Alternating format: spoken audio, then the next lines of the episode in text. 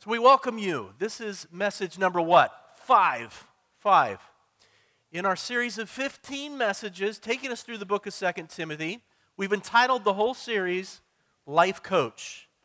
We are studying some timeless truths from a trusted mentor. The mentor is the Apostle Paul, and he's kind of putting his arm around us because this is what he did to Timothy. Timothy was a younger man, and the Apostle Paul, 2 Timothy, is all of the mentoring advice that he leaves with Timothy.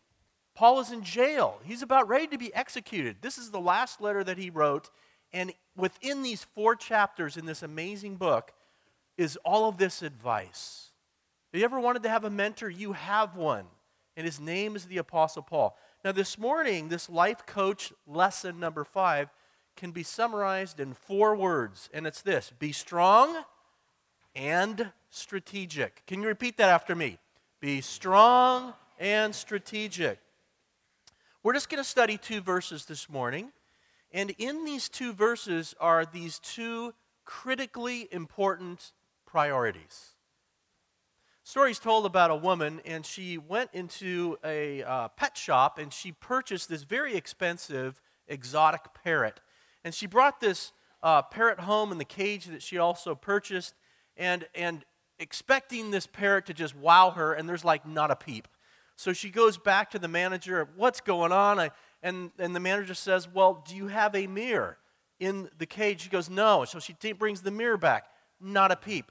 She comes back. What's wrong with my parrot? Well, do you, do you have a ladder? She brings the ladder. Not a peep. And then the, comes back another time. Well, you need to have a swing in that cage. And so, again, not a peep. Finally, the parrot dies. She goes back to the pet shop and she says to the manager, What's going on? I bought this parrot and it literally died on me. And the manager, he said, Well, did the bird say anything before it died? And she said, Yeah, it did. Well, what did the bird say? The bird said, Don't they sell any pet food at that store?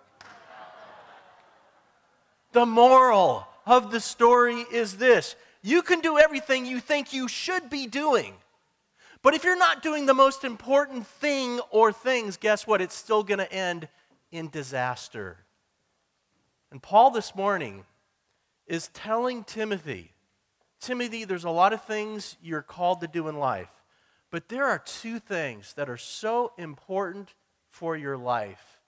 And you need to be doing these two things. Two things. Now, watch this.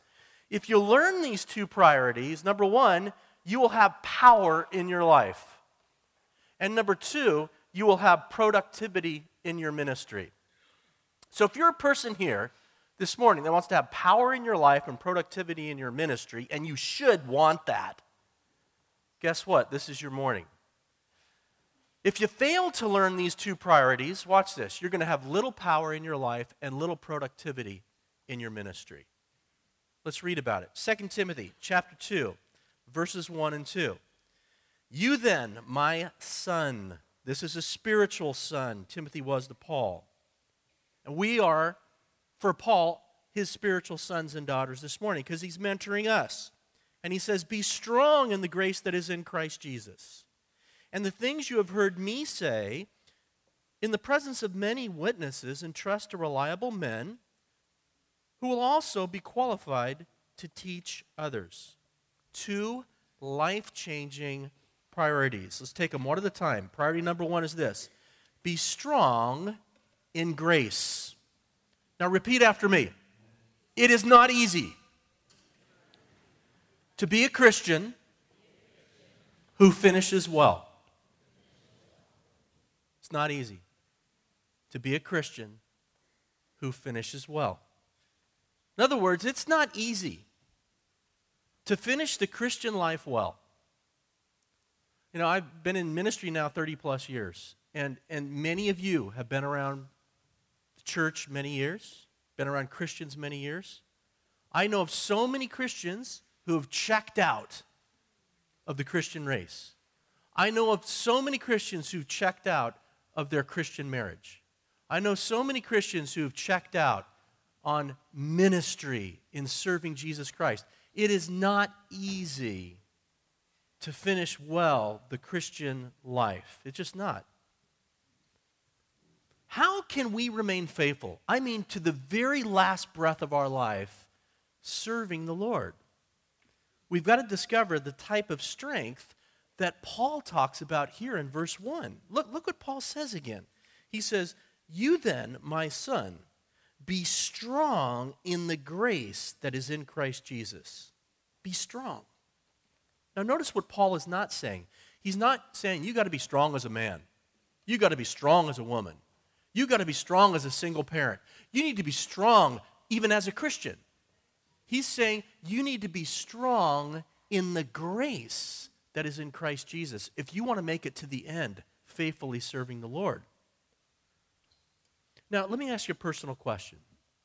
How do you picture Jesus right now as he thinks about you, as he views you this morning? Is Jesus mad at you? Is he disappointed at you? Do you think that God is perplexed with you? A.W. Tozer said this, and the, it's, the quote is in your outline. What comes into our minds when we think about God is the most important thing about us. One day I'm going to preach an entire series on that statement.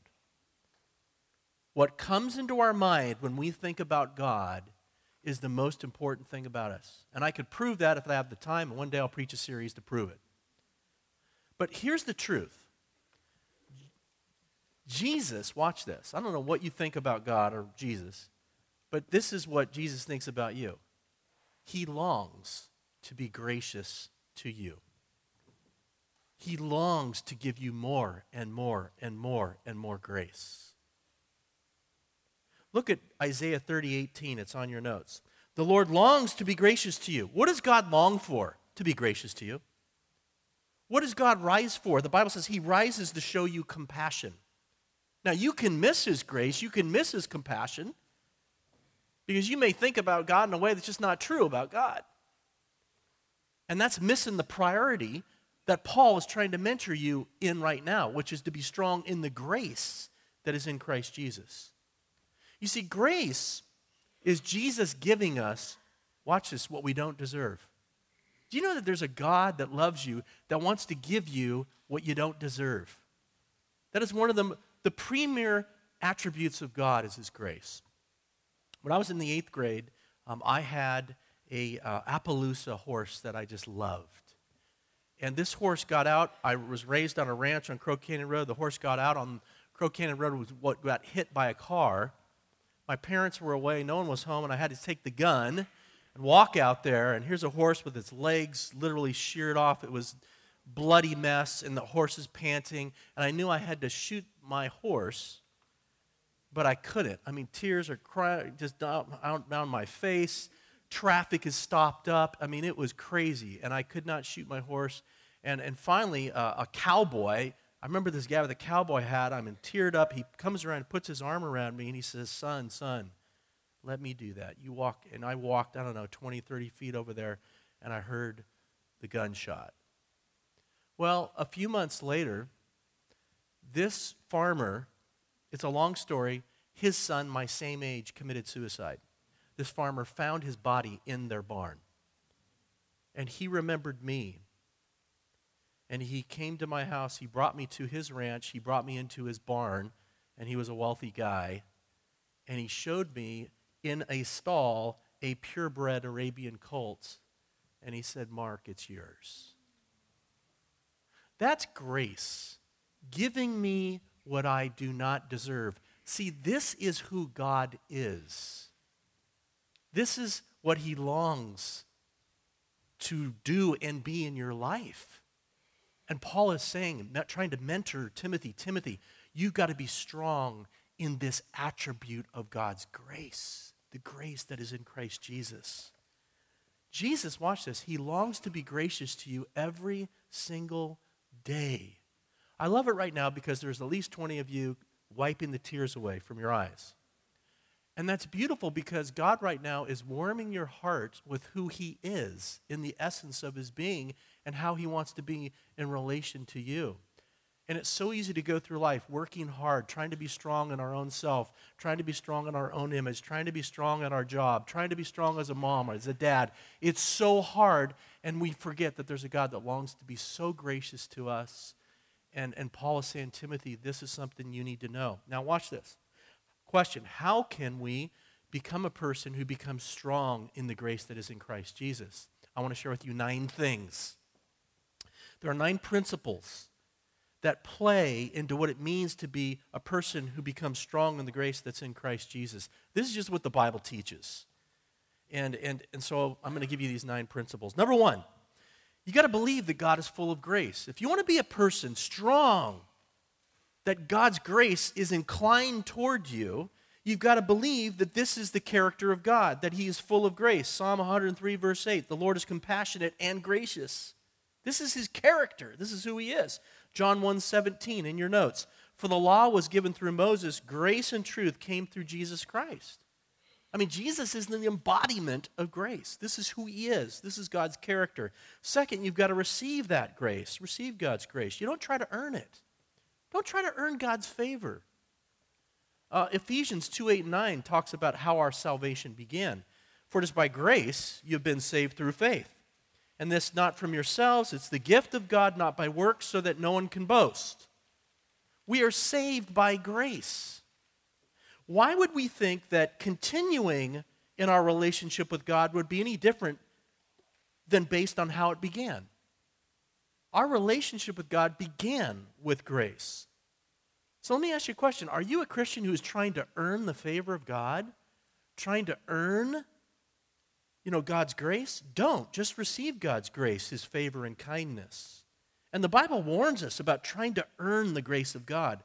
Galatians 2, 3, 2 and 3 says, Did you receive the Spirit? That means, did you become a Christian by observing the law? I mean, did you become a Christian by working, you know, going to church by some sort of works? No. Or, or Paul says, by believing what you heard. Yeah, it was grace when you believed by the gospel. That's how you were saved. Then he says, Are you so foolish after beginning with the Spirit? Are you now trying to attain your goal by human effort? Then he says in Galatians 5 4, You who are trying to be justified by law have been alienated from Christ. You have fallen away from grace. And watch this it's easy for Christians to fall away from grace and to start living by the law. And I got to work my way to God to earn his favor. No, no, no, no. Receive God's grace. I mean, one of the biggest questions I'm going to ask God when I get to heaven is, why me, Lord? Why were you so gracious to me? Why did you save me?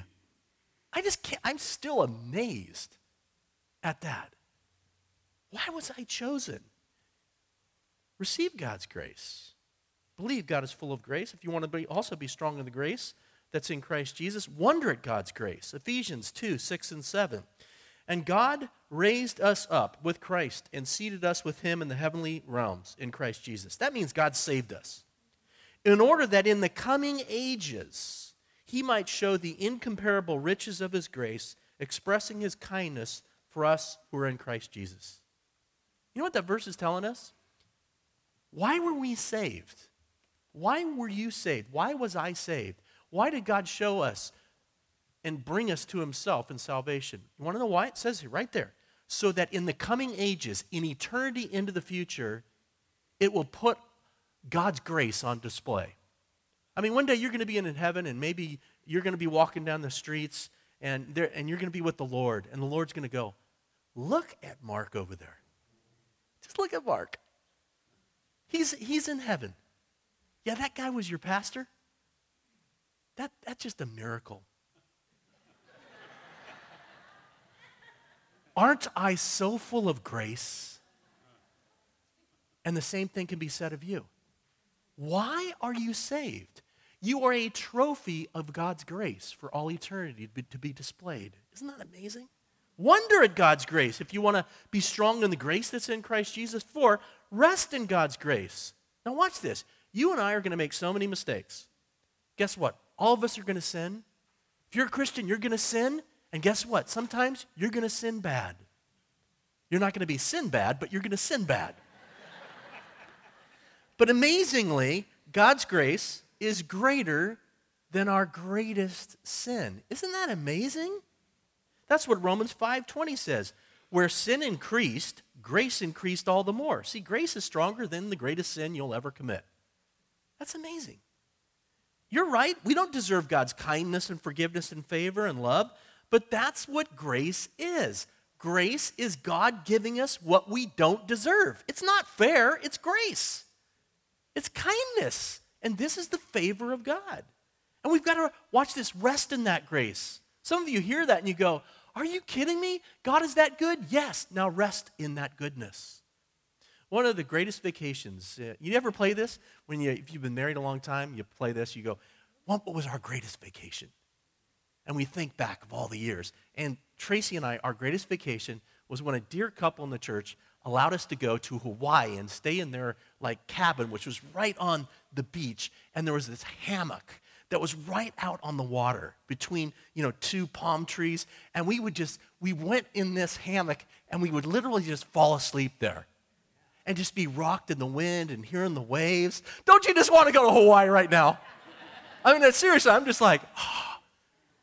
watch this to be strong in the grace that's in christ jesus we need to rest in the hammock of god's grace and let that wrap around our entire being and just rock us in the breeze on an amazing beach in Hawaii. And just like, you, did, you got to just take, you got to rest in that grace. That's the picture. I mean, Hebrews 13 9 says, It is good for our hearts to be strengthened by grace. If you want to be strong in the grace that's in Christ Jesus, fifth thing, trust God's grace. Now, watch this. Bad things happen to good people in this sin cursed world. That's not going to happen in heaven. No bad things are going to happen to anyone when you get to heaven. But bad things, people ever ask you, why do bad things happen? Bad things happen in a sin cursed world all the time. This is a sin cursed world. We're not in heaven yet. Just, I mean, come on, it's not that difficult. This is a sin cursed world. This is not heaven. So someone says to you, why are all these bad? This isn't heaven. On, and on this, and what's more difficult is on this side of eternity, we're not always going to understand why.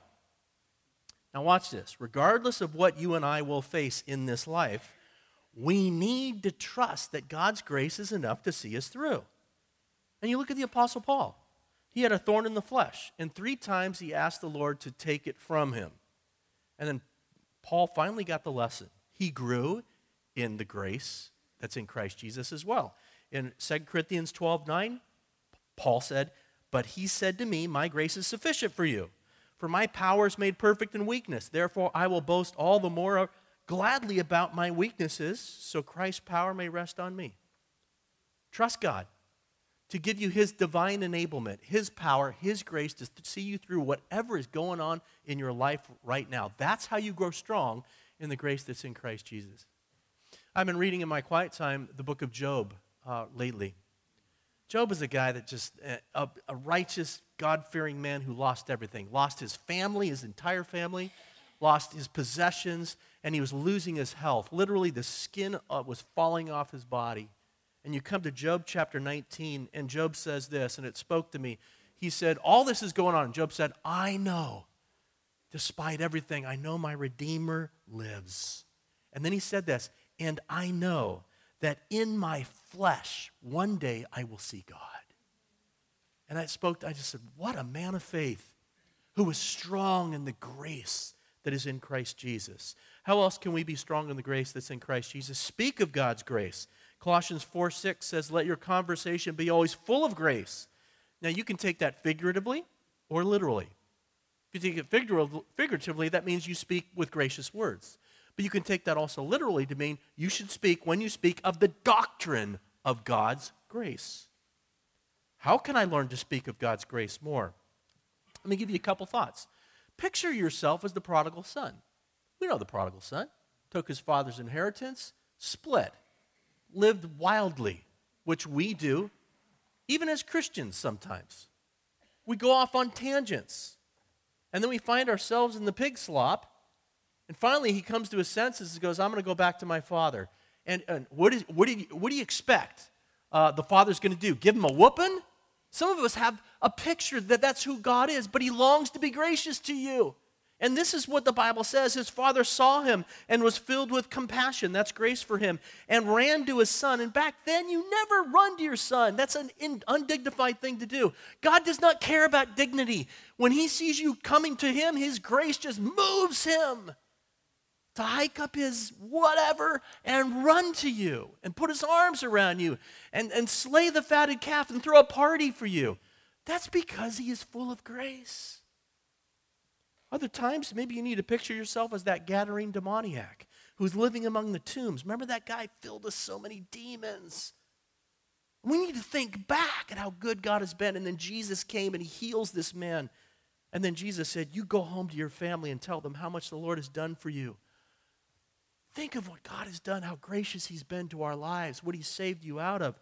That's how we learn to speak of God's grace. Seven, ask for God's grace. Hebrews 4:16 says, "Let us then approach the throne of grace." By the way, if you're Christian, God's throne is called not a throne of judgment, but a throne of grace. If you are not a Christian, you are under the judgment of God, and the throne is a place of judgment for you. Jesus took your judgment by going to the cross, and if you believe on Jesus, guess what? His throne for you will be turned into a throne of grace. Something to think about. But for a Christian, the Bible says, let us approach the throne of grace with confidence so that we may receive mercy and find grace to help us in our time of need. You need to ask for God's grace. If you want to be a man or a woman who's strong in the grace that's in Christ Jesus. James 4 6 says, But he gives us more grace when you ask for it. Isaiah 30, verse 19. How gracious he will be when you cry for help. As soon as he hears, he will answer you. How else can we stay strong in the grace that's in Christ Jesus? Grow in God's grace. 2 Peter 3:18, but grow in the grace and knowledge of our Lord and Savior Jesus Christ. As we grow in our knowledge, watch this, of God's grace that's portrayed all through the Bible, we grow in our understanding of grace. And lastly, praise God for his grace. You got to praise the Lord for his grace. Ephesians 1 6 says, To the praise of his glorious grace which he has freely given us in the one he loves. Do you know what the last verse in the Bible says? You want to know how the Bible closes? It's there, Revelation 22 21. The grace of our Lord Jesus Christ be with God's people, amen. The Bible ends with a plea for Christians to allow the grace of Jesus Christ to literally envelop your hearts. Wow. The Christian life is not easy. if you want to finish the Christian life well, you must become, your mentor is telling you, a man or a woman who is strong in the grace that is in Christ Jesus. And that can become a reality in your life as these nine things guide you. Receive God's grace, wonder at God's grace, rest in God's grace, trust in God's grace, speak of God's grace, ask for God's grace, grow in God's grace, and praise God for his grace. Can I get an amen? amen? Now, I want you to talk about this before we move into the second priority. Of the nine ways to grow strong in the grace that's in Christ Jesus, which one was just most helpful for you? You're like, I need to focus on that one truth to help me grow deeper in the grace that's in Christ. Talk about that. Okay, priority one be strong in the grace that's in Christ Jesus. Priority number two is this be strategic in ministry. Be strategic in ministry. Now, repeat after me I am a minister. That's true. You are a minister. Now, watch this. Not every Christian is a pastor, but every Christian is a minister. Ministry is simply giving away to others what God has given to you. That's what ministry is it's giving away to others what God has given to you. Now, let me ask you a question. What is it that you have received that you are called to give away? That is your ministry. God does not call you to give away something you have not received, but He's given you certain things. They're called gifts. And you're called to give those away, and that's ministry. So, has God given you teaching? Is that like an ability and a gift? Has He given you greeting or parenting or grandparenting? or evangelism? Or is it financial contribution? Or is it missions? Or is it encouraging? What's the Lord given you? Is it mercy? Is it kindness? Is it helping? Now, watch this. There are two extreme ways to do ministry. You can do ministry selfishly, or you can do ministry strategically. Paul is our mentor, he's mentoring us, and he's revealing to Timothy and he's revealing to us one of the most strategic principles for effective ministry. If you study the life of Jesus, Jesus completely modeled this principle. If you study the life of Paul, Paul completely modeled this principle. We need to model this principle as well. Now, let me state the principle in a number of different ways. Don't just do ministry yourself, that's selfish. Teach others how to do it, that is strategic. Don't just teach, teach others how to teach. Don't just serve others, teach others how to serve others. Don't just be a parent, teach your kids and others to be a parent. Don't just do evangelism, teach others how to do evangelism. And you put whatever fill in the blank you want there. In other words, make it your goal to multiply yourself and your ministry that God's given you in others. Now, let's talk about Timothy for, for a moment. Timothy was a pastor, and one of the critical roles of his ministry that he had been gifted with is teaching. And Paul was saying to Timothy, Timothy, don't just teach. Pour your life into certain reliable men and then give them the opportunity to teach others. In other words, multiply your ministry of teaching in and through others. Look at chapter 2 and verse 2. 2 Timothy, this is what Paul says. And the things you have heard me say, my teaching, in the presence of many witnesses, entrust to reliable men who will also be qualified to teach others. See that word entrust? It's paratithemi in the Greek, and it literally means to give something of value to another for safekeeping. Like if I were to take my cell phone and give it to you for safekeeping, but I don't trust you. No, I'm just joking. You can have it. I'm giving him something of value for safekeeping, okay? Who knows what's to happen? I'm to keep an eye on that, okay? And that's what you want to do. You want to keep an eye on things when you give something of value to someone. Now, Timothy wasn't called to entrust, watch this, the valuable things he received from Paul, the teaching of God's word from Paul, and he was called to pass it on to other reliable men who would also teach others. And Timothy, in this verse, was called to look for two qualities in others before he would pass on to them some the, the gift of teaching or the, the content of teaching. Timothy was called to look for reliable men, and the Greek word is pistos. It literally means faithful ones, those that are consistent, and also men who were able to teach, men who had the gift of teaching, the ability to teach. Now, here's the principle ministry should always involve reproduction or multiplication. Always. And you reproduce yourself and you multiply yourself, watch this, through people who are faithful and people who have the gift that you have. You want to find the. I know so many people who are incredibly, um, uh, incredibly intelligent and have this amazing, I think, opportunity to be amazing teachers, but they're not faithful. They're not around. And then I know people that want to teach, but they don't have the gift. I'm not called to invest in them. I'm called to invest my life into people, and so are you, who are faithful, who are around, and also have the gift of, say, teaching or whatever else it might be. Timothy was to take what he had learned from Paul, the Word of God, and he was to pass it along to other reliable, faithful men who would then pass it along to the next generation. So the ministry went from Paul to Timothy to other faithful men and then to others. We're talking four generations. This process of spiritual reproduction which began with Jesus and the early church, is to characterize the church until Jesus Christ returns. Paul is talking to Timothy about the careful, systematic training of church leaders who will teach and disciple other believers in the fullness of God's word. And this is what Three Crosses as a church does. Whether you realize it or not, I think many of you realize it. On a pastoral level, we typically always hire from within our church. Why? Because we're always training up the next generation of preachers or teachers. Always.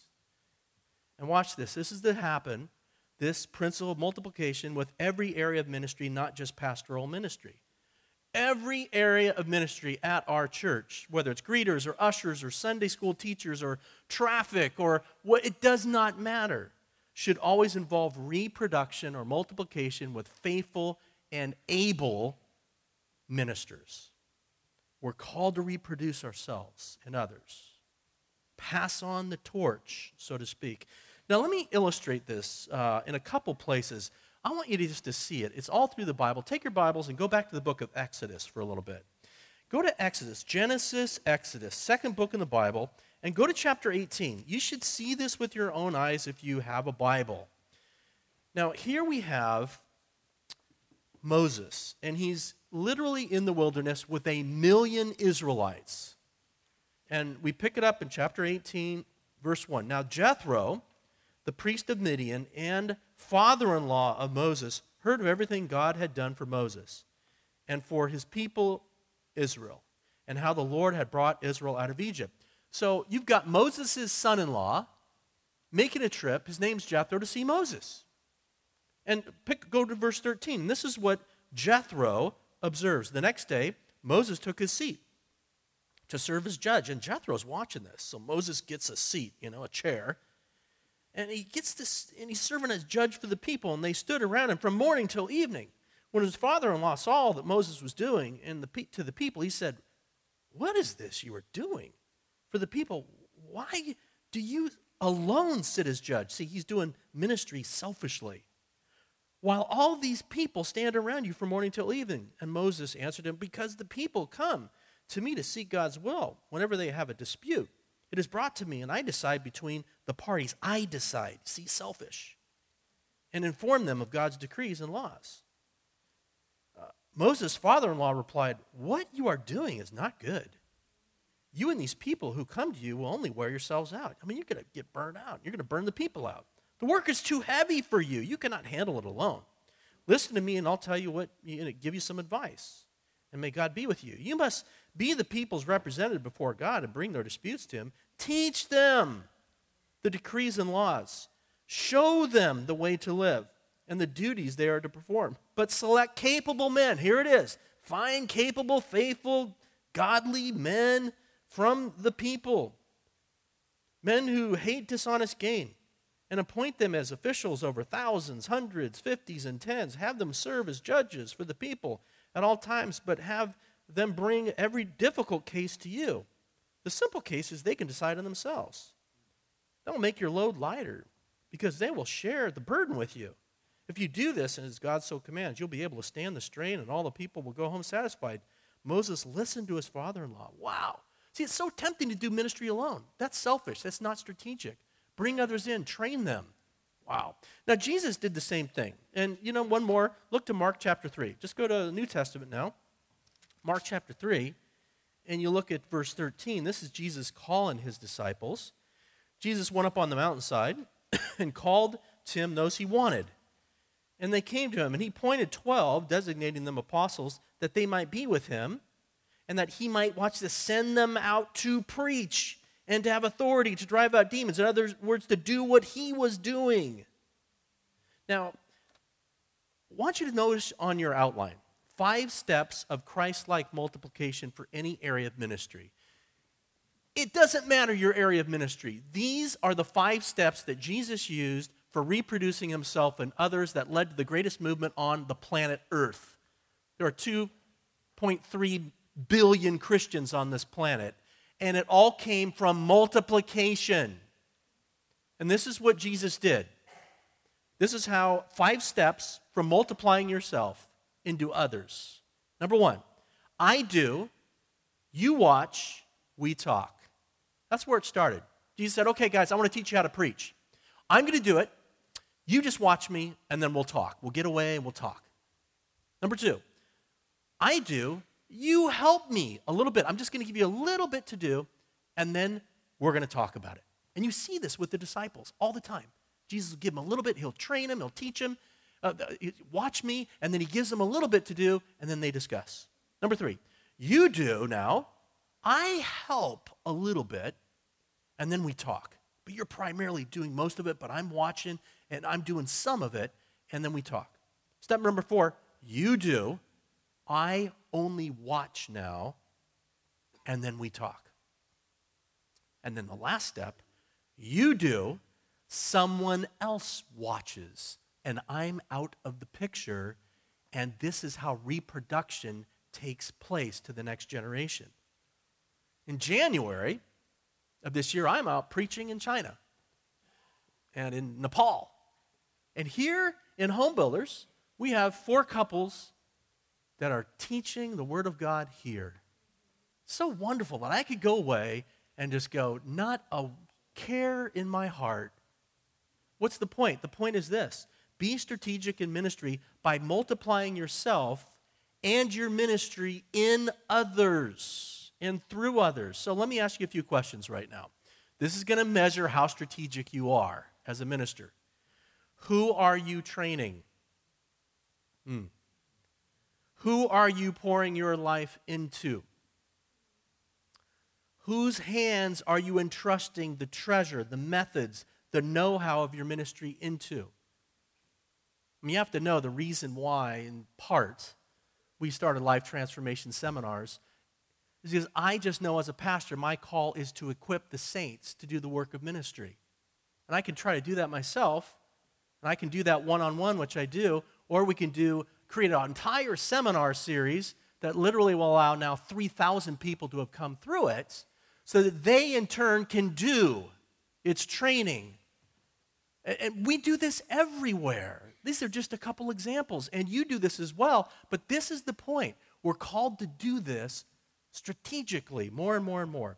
And the incredible thing is this if it, God, just think of what God wants to do in your life and in your ministry if you learn to do this better. Question What does Campus Crusade for Christ founder Bill Bright and Navigators founder Dawson Trotman have in common? The answer is a Sunday school teacher named Henrietta Mears. Henrietta faithfully taught Sunday school for four decades at First Presbyterian Church in Hollywood who attended her Sunday school. Hundreds of kids, but two kids in particular named Bill Bright and Dawson Trotman. Now let's just talk about Bill Bright, because for time's sake. Bill Bright started a ministry called, does anyone know what it's called? Campus Crusade for Christ, also known today as Cru. At last count, Cru has 20,000 full time staff, plus 663,000 trained volunteers in 181 countries around the world. An estimated 3.4 billion people have heard the gospel through Cru. The point is this you may not influence millions of people yourself, but maybe God wants you to influence one person who will influence millions of people.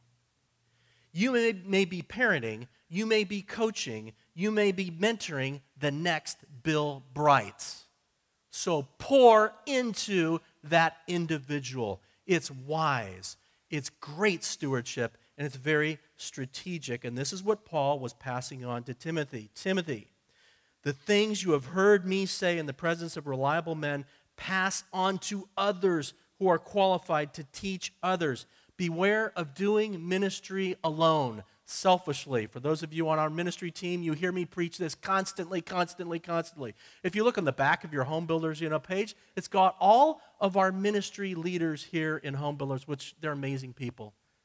And I love the fact that they're always inviting others into the ministry. That's how we are to be doing ministry. You do ministry that way, you will be strategic, you'll multiply yourself and your ministry and others. It leads to productivity in ministry. I'd like you to talk about this for a few minutes at your table. How might the Lord be leading you to do ministry more strategically? Talk about that. Okay. Again, I have great news for you. You're not alone. You're not walking through life all alone. Yes, you have the Lord. You have His presence in your life through the Holy Spirit. But on top of it all, you've got a mentor. You got the Apostle Paul that's given you this incredible book this advice. And like a great, amazing coach, he's putting his arm around you and he's saying, hey, listen, you want to finish well in this Christian life? I mean, you want to make it to the end? I don't think there's anyone here that just likes wants to wash out, you know? And, and Paul is saying this. Paul finished well, man. We're going to read about it in a little bit. But eventually he is executed in prison there in Rome. But he finished well, an incredible life he lived. And, and Paul's just saying, Timothy, you're going to face so many challenges. And the Christian life is challenging. It really is. And if you're going to if you're going to really make it, you got to be strong in the grace that's in Christ Jesus. You just got to be strong. You do that, that will give you power in your Christian life. But you start working for God's favor and you lose sight of who He is. Those nine things we talked about are so important for us to bathe ourselves in so we understand that God longs to be gracious to me every single morning when I wake up, at lunch, new, you know, in the evening, when I go to bed. This is what He longs for us to live in His grace. And some of us just have to go easy on ourselves. We are our worst critic. We just beat ourselves up. And the Lord is saying, Why, why are you doing that? I love you. I understand.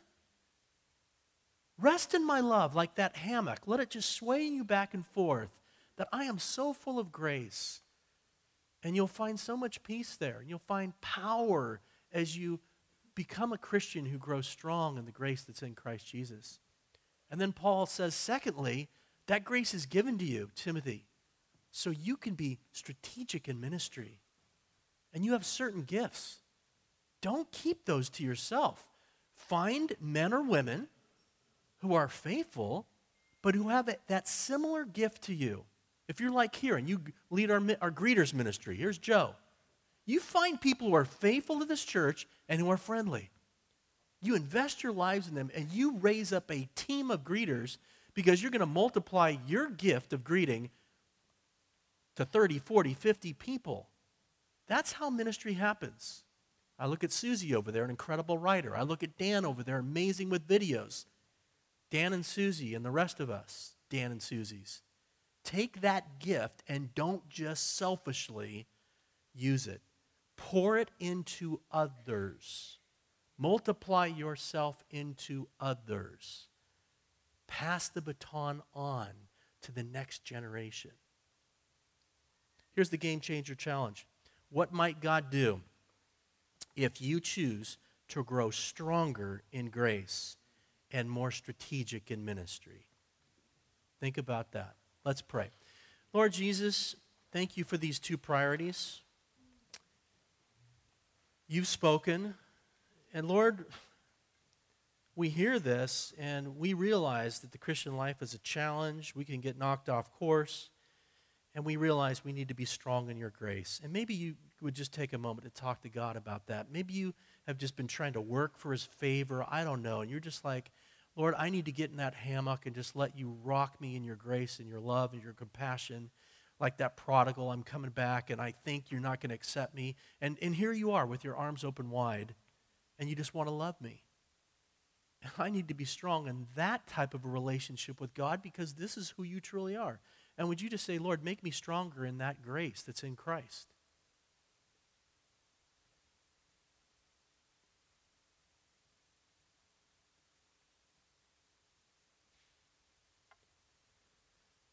Would you also say, Lord, thank you for the gifts and the abilities that you've given me? And I want to be more strategic in passing these along to others, but I need your help. I need your help in identify who those others should be, bring them to my mind, bring them into my life. And then would you give me the grace and the know how to train others, to pass the baton on to those individuals so that this gifting and expertise you've given me can be passed on to the next generation? I, I, I, want to be strong in your grace. I want to be strategic in ministry because, boy, I could be parenting or mentoring or coaching the next Bill Bright and, and impacting literally millions. So help me not to drop the ball, Lord. in your grace. I just need your strength, your wisdom, your guidance. Thank you for hearing the prayers of your people, Lord. Bless now, we pray. Everyone said?